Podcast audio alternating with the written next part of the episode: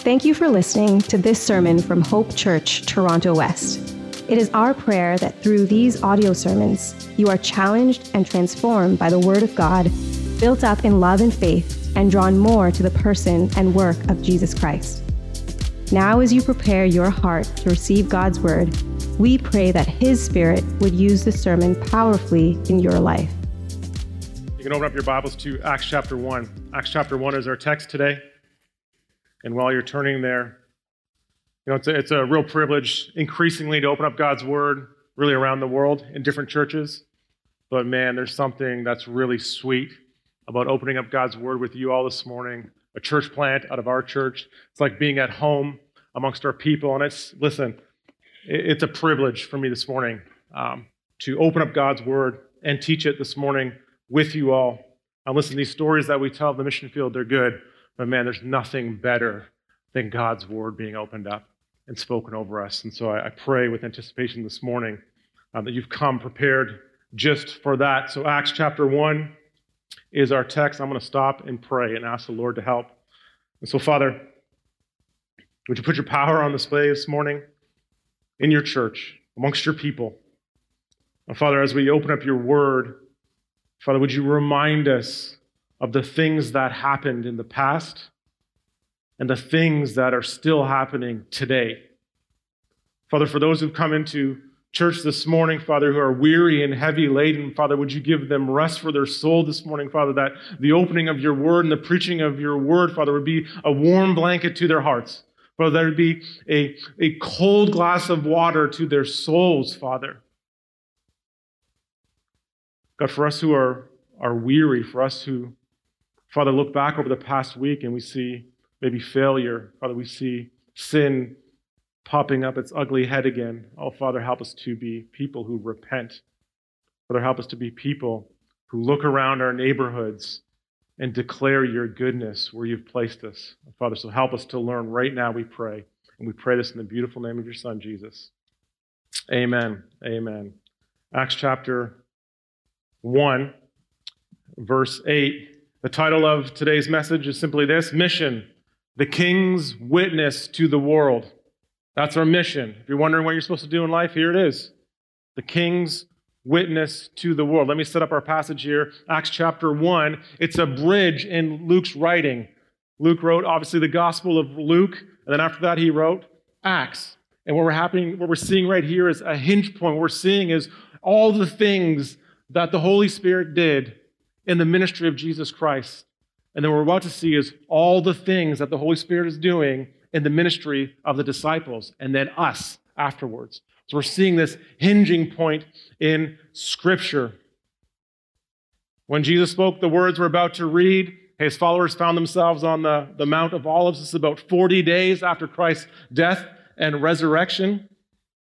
And listen, the men who are hearing these words out of the mouth of Jesus they had been a witness to all that Jesus had done in his ministry on earth. Listen, put yourself in their shoes for a moment. They heard with their own ears the great commandment to love the Lord your God with all of your heart, mind, and soul, and to love your neighbor as yourself. They would have been there when the Great Commission was given, as recorded in Matthew 28, to go to all the nations and make disciples and baptizing in the name of the Father and the Son and the Holy Spirit. And listen, 10 days before this event is taking, just 10 days prior, they'd heard Jesus tell them not to go anywhere, that he was sending the promise of his Father upon them. He said, Stay into the city until you're clothed with power from on high. Listen, these are the last words of Jesus to his disciples before he's about to leave.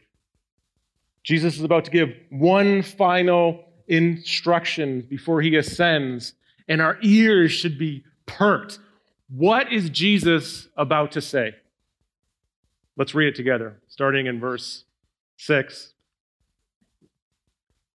So when they had come together, they asked him, of course, this is the disciples, they asked him, Lord, will you at this time restore the kingdom of Israel? See, they're looking for an earthly king here. And Jesus says, Don't worry about that right now.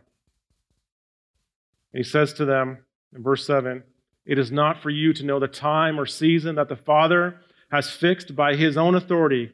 And here's our verse for today. But you will receive power when the Holy Spirit has come upon you. And you will be my witnesses in Jerusalem and in all of Judea and Samaria and to the ends of the world. Church, right here, we find our mission. Our mission is to be the king's witness uh, to the world. And I want you to see this morning three implications from this one verse that I want to highlight. And what I want you to see here is the witnessing part of that. If that's not highlighted in your Bible, I encourage you to take a pen, underline witness in this passage. You know, the dictionary defines a witness as someone who gives an attestation to a fact or an event. We think of a witness as someone who stands up in a courtroom who gives a testimony to something that they've seen or that they've uh, heard. And it's exactly what Jesus is commanding his disciples right here to do. He's commanding them to be a witness. But before he does that, he gives us this beautiful, amazing promise.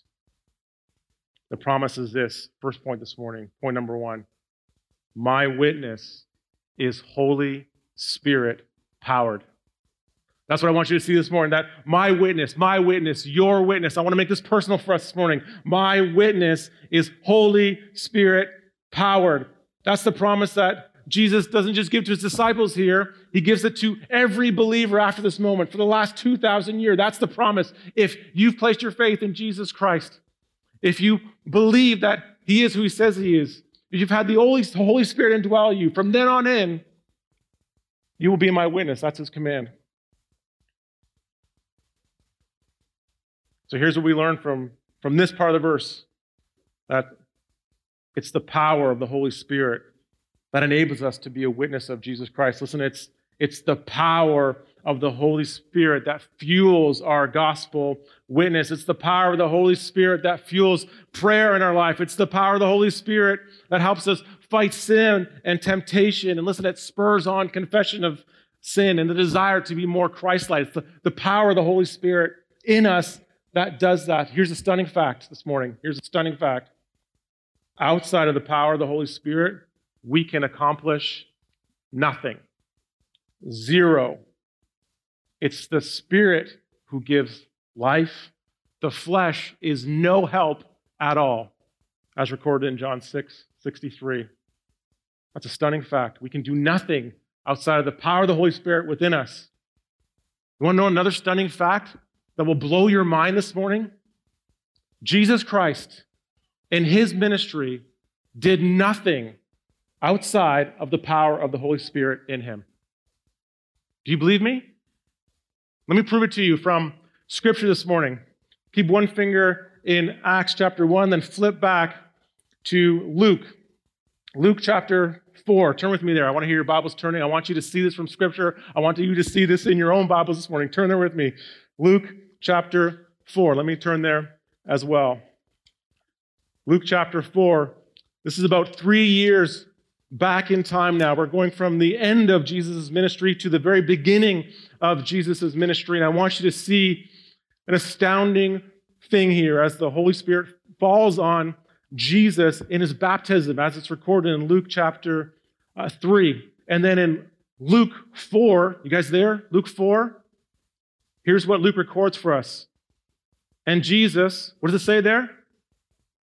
Full of the Spirit, returned from the Jordan and was led by the Spirit into the wilderness. So it's the Spirit that is fueling him, is empowering him to fight off sin and temptation and the wily wails, wails of, the, of the enemy here.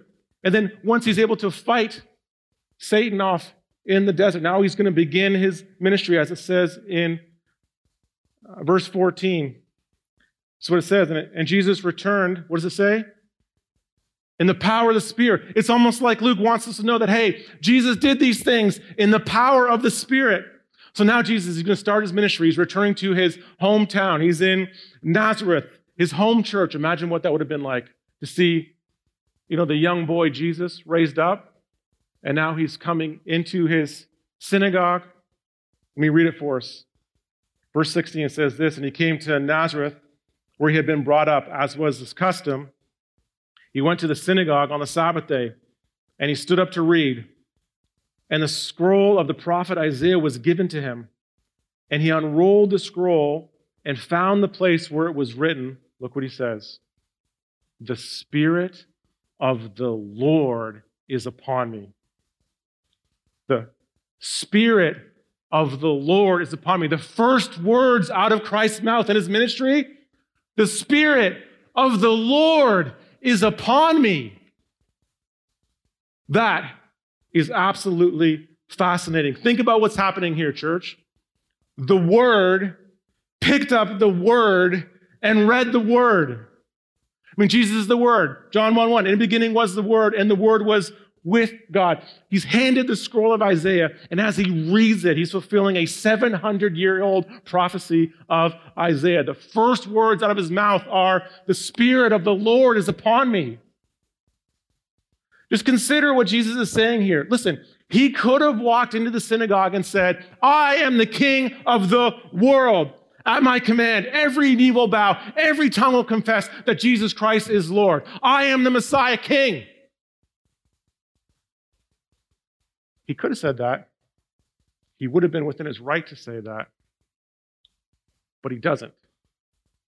He walks in and he says, The Spirit of the Lord is upon me. Why does he say that?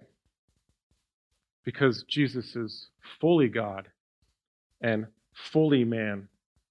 In Philippians 2, verse 6, up on the screen for you, says this Though he was in the form of God, he did not count equality with God a thing to be grasped, but emptied himself by taking the form of a servant, by being born in the likeness of men and being found in human form. He humbled himself by becoming obedient to the point of death, even death on a cross.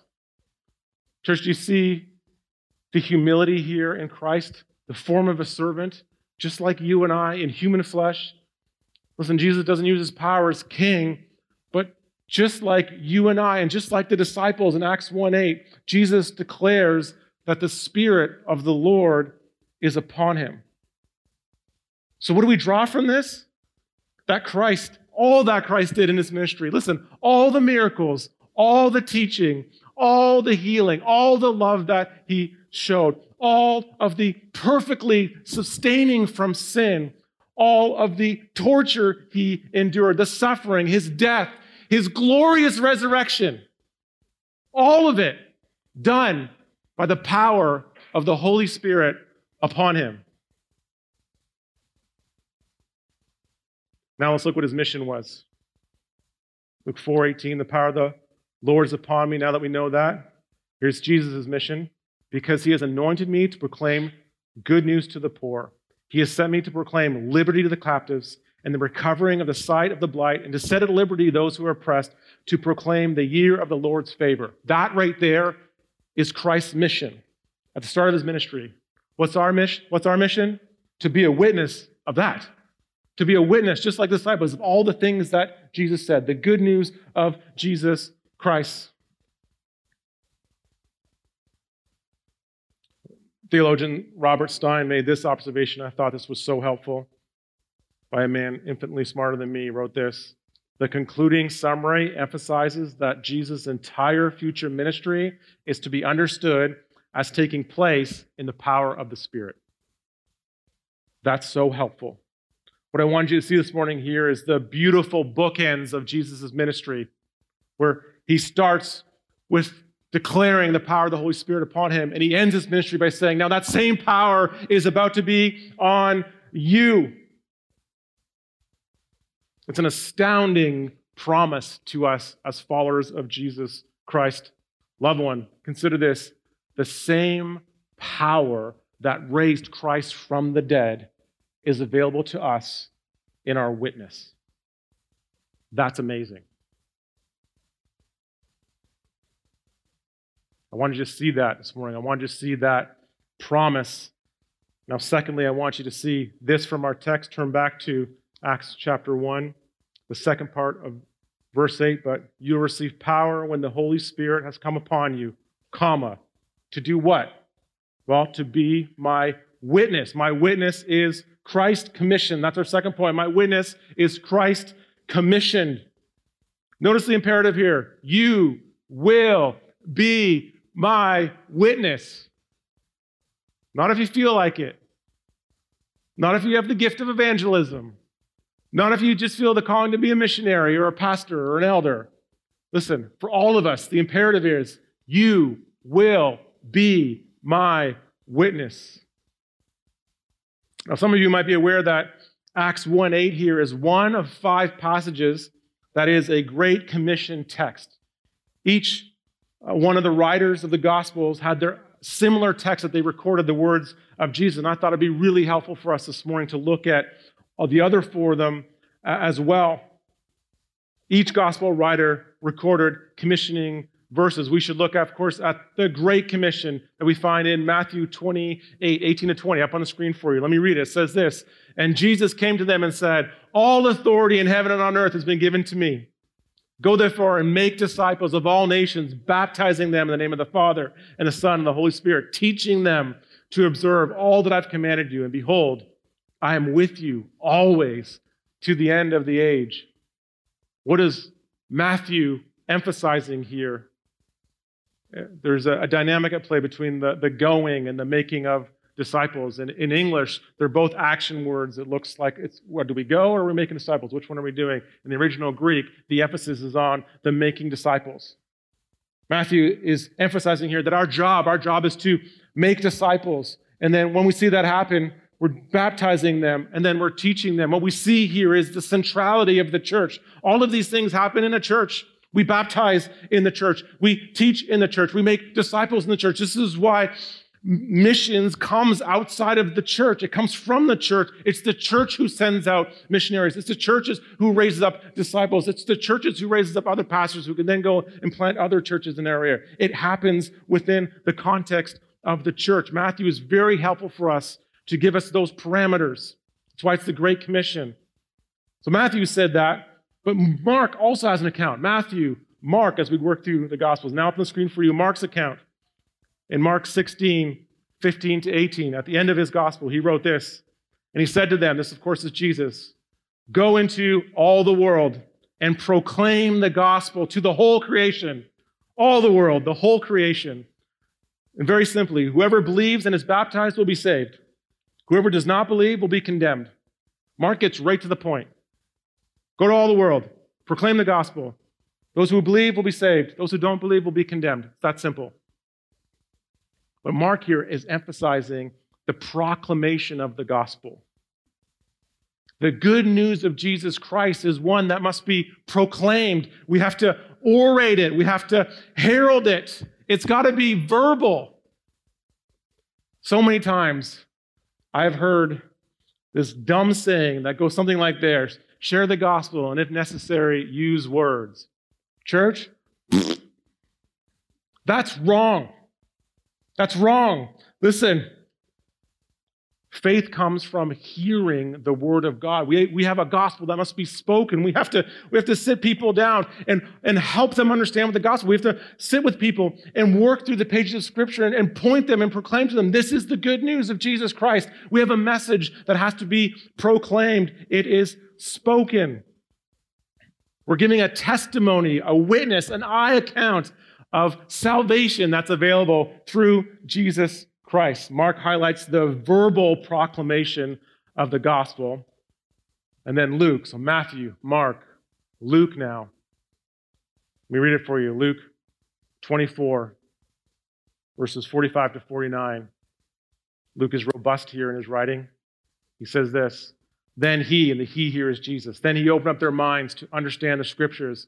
And he said to them, Thus it is written that the Christ should suffer and on the third day rise from the dead, and that repentance for forgiveness of sins should be proclaimed. There's that word again. To in his name, to where? All the nations, beginning from Jerusalem. You are witnesses. There's our word again, witnesses to these things. And behold, I'm sending you the promise of my Father upon you, the Holy Spirit. But stay into the city until you're clothed with power from on high. This was 10 days before Acts 1 8 when this was recorded.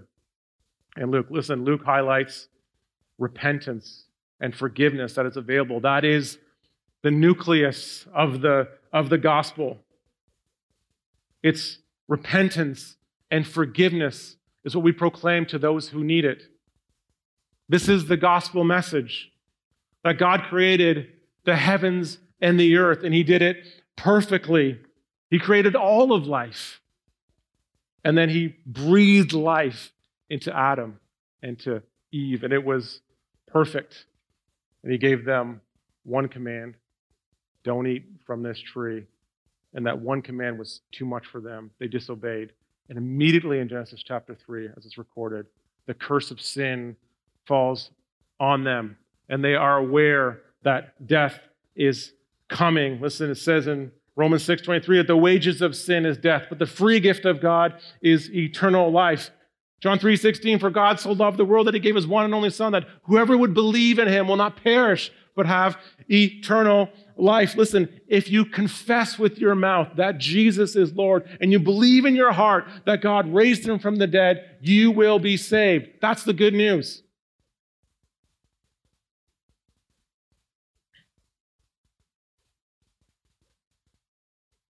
If we confess our sin, he is faithful and just to forgive us our sin and to cleanse us from all unrighteousness. It's the gospel. That's what Luke is emphasizing here that repentance and forgiveness of sin has to be proclaimed in the church to all the nations and to all of our neighborhoods. This is the good news. And if you understand this, you've experienced that good news, have you not? Believer in Christ? Remember the day when God saved you? Remember the day when you were filled with power from the Holy Spirit? Do you remember when you couldn't stop talking about Jesus Christ because it had radically changed your life?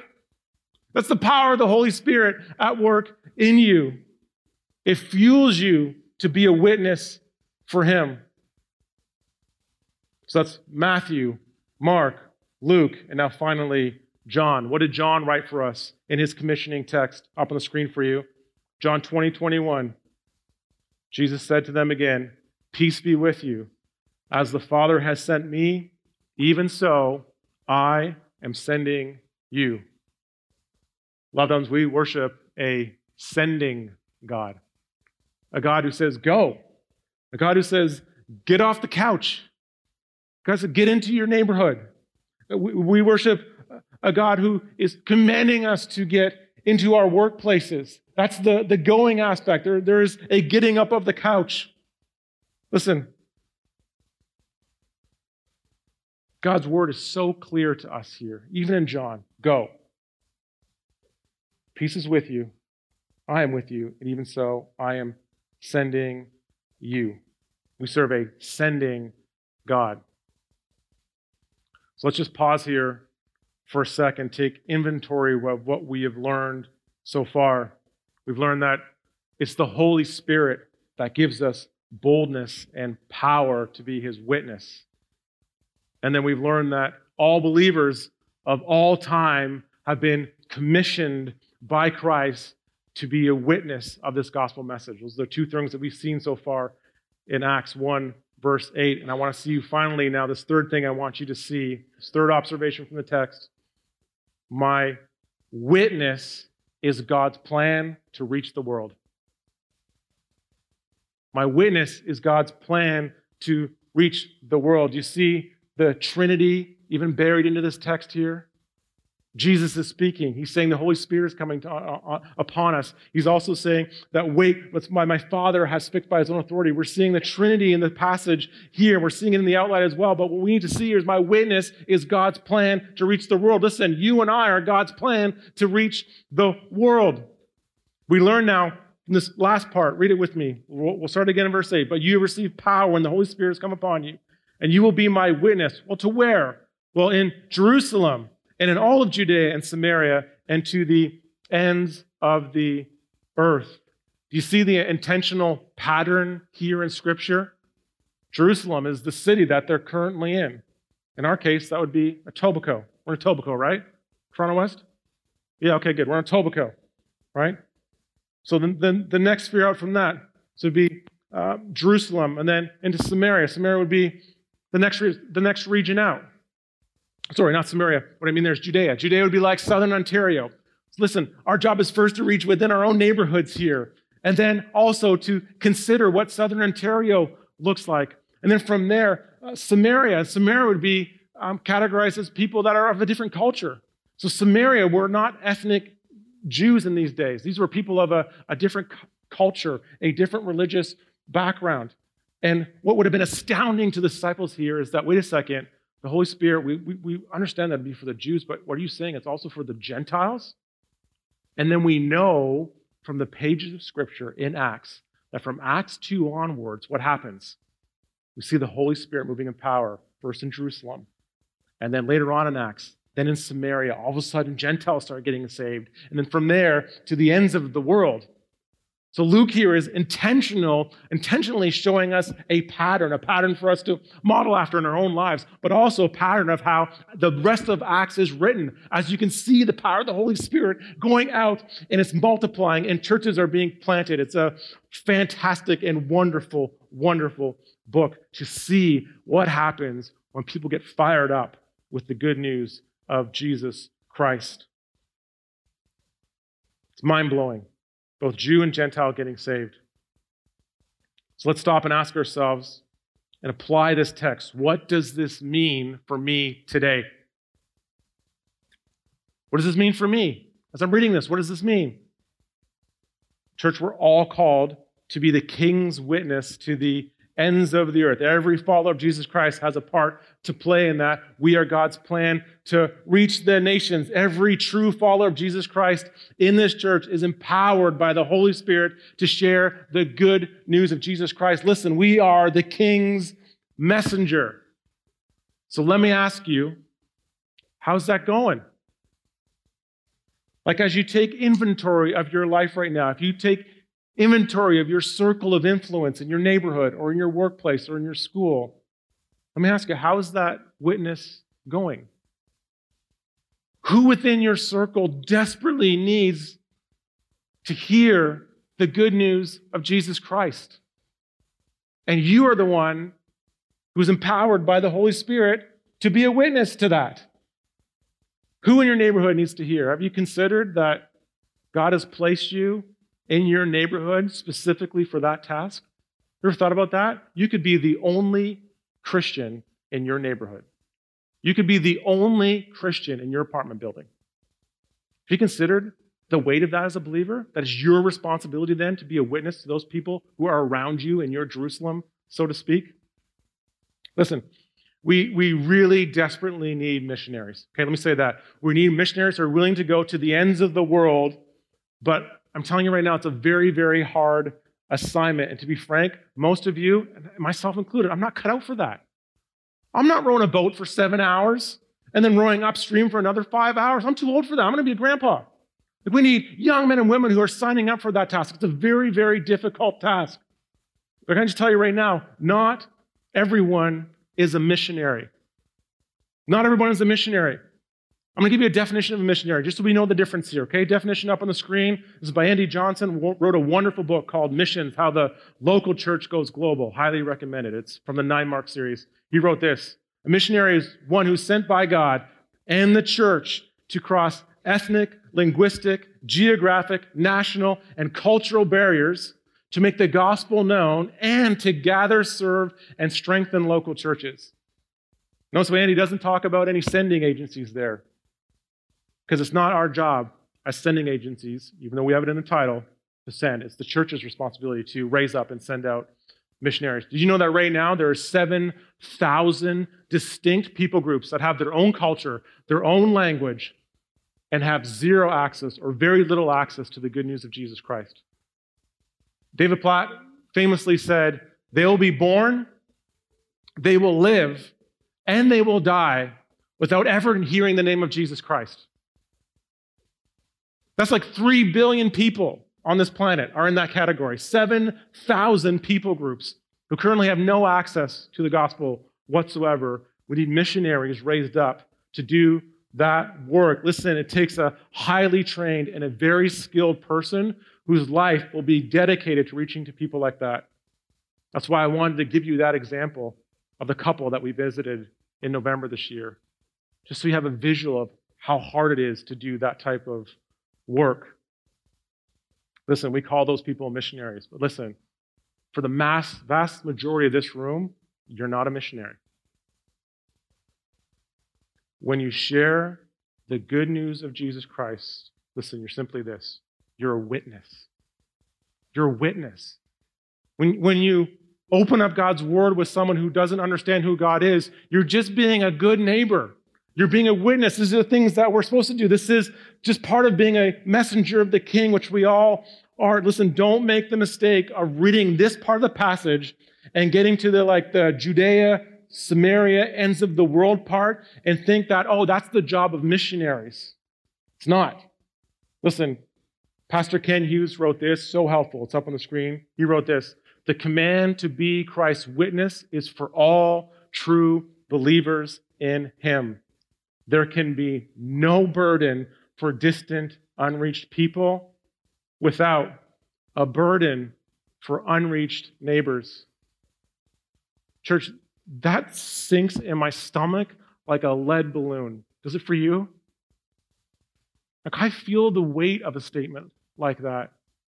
Most of my job is involved getting God's word to unreached people group but every day I drive into my court where I have nine other neighbors. And every day I have to remind myself that my job is to be a witness to my neighbors.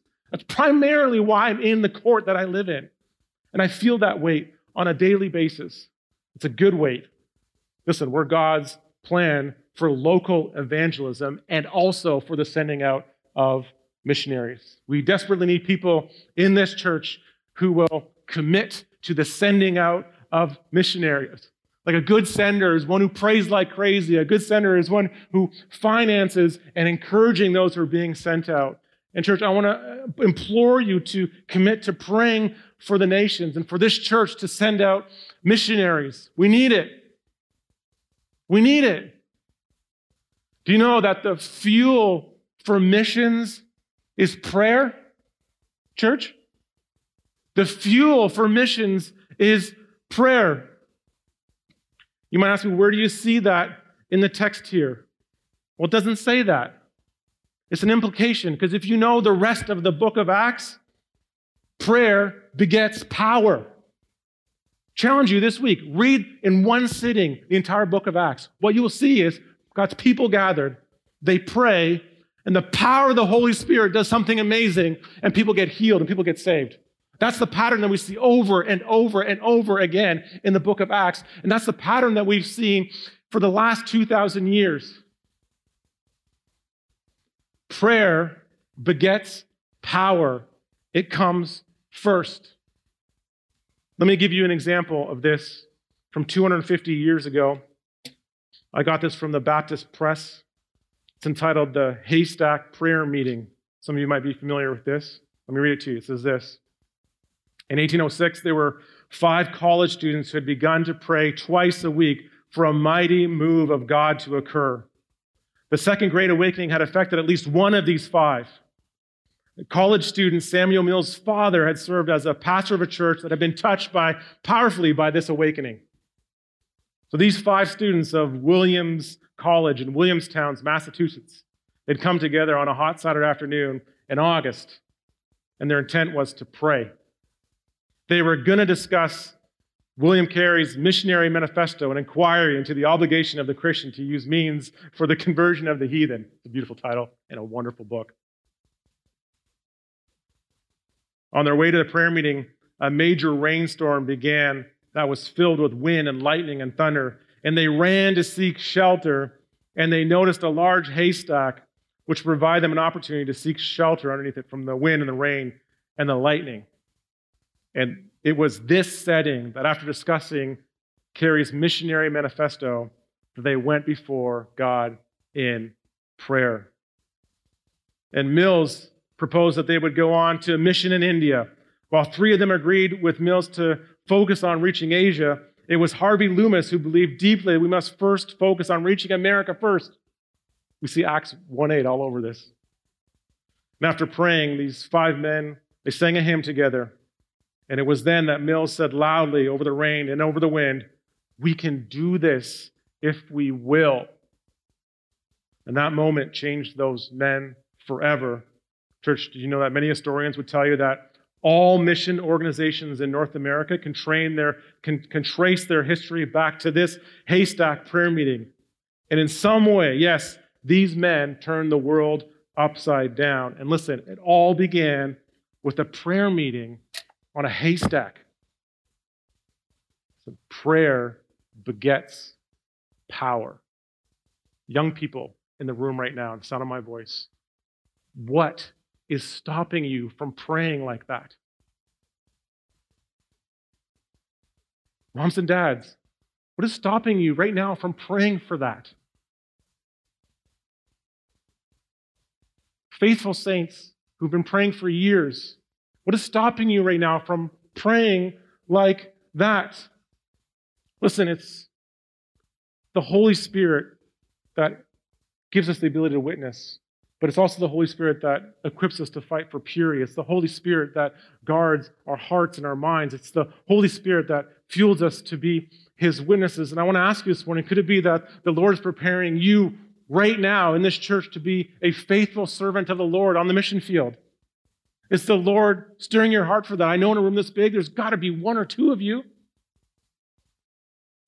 We need young people, moms and dads don't discount what the Lord might do with a power filled teenager. Could it be right now that the Lord is preparing your teenager right now for the work of missions work?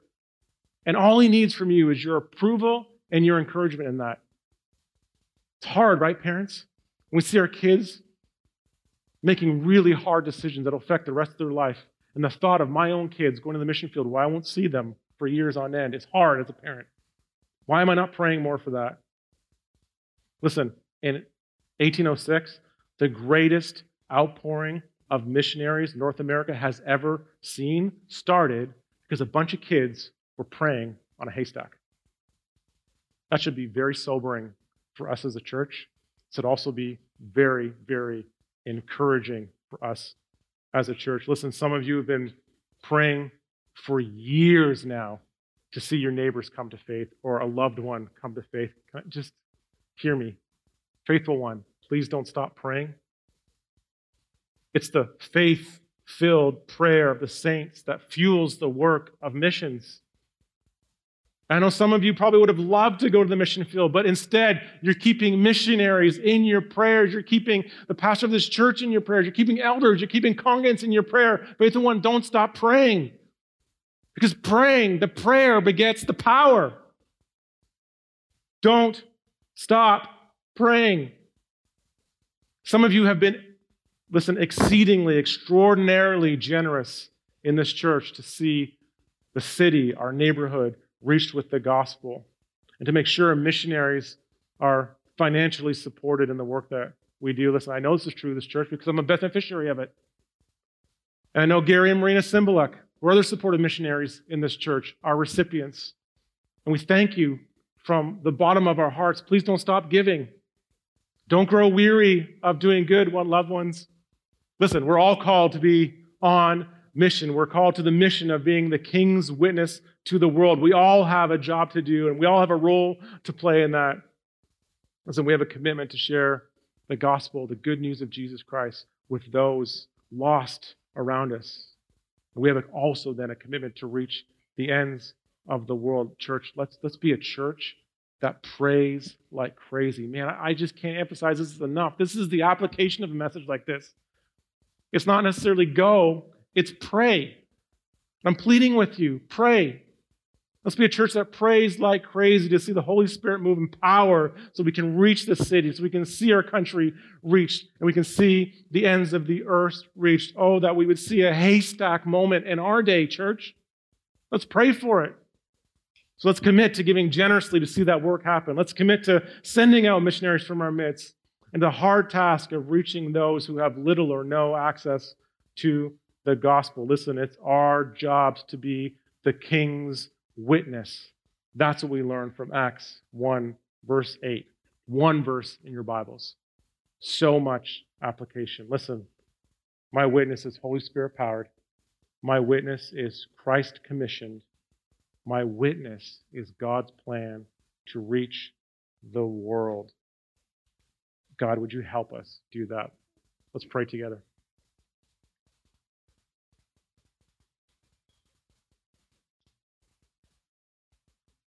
Father, it's because of your work on the cross, because of your death and resurrection, that we have any hope whatsoever, for that we have any access to the kingdom, that we have any hope of having our sin forgiven because of all of the work that you did. Father, you've been so good to us. For that you would call us your sons and daughter, that right now, Father, you're preparing a room for us in all of eternity. And the reality is, there's people in our circles where that's not a reality. Oh, Father, help us. Father, help us.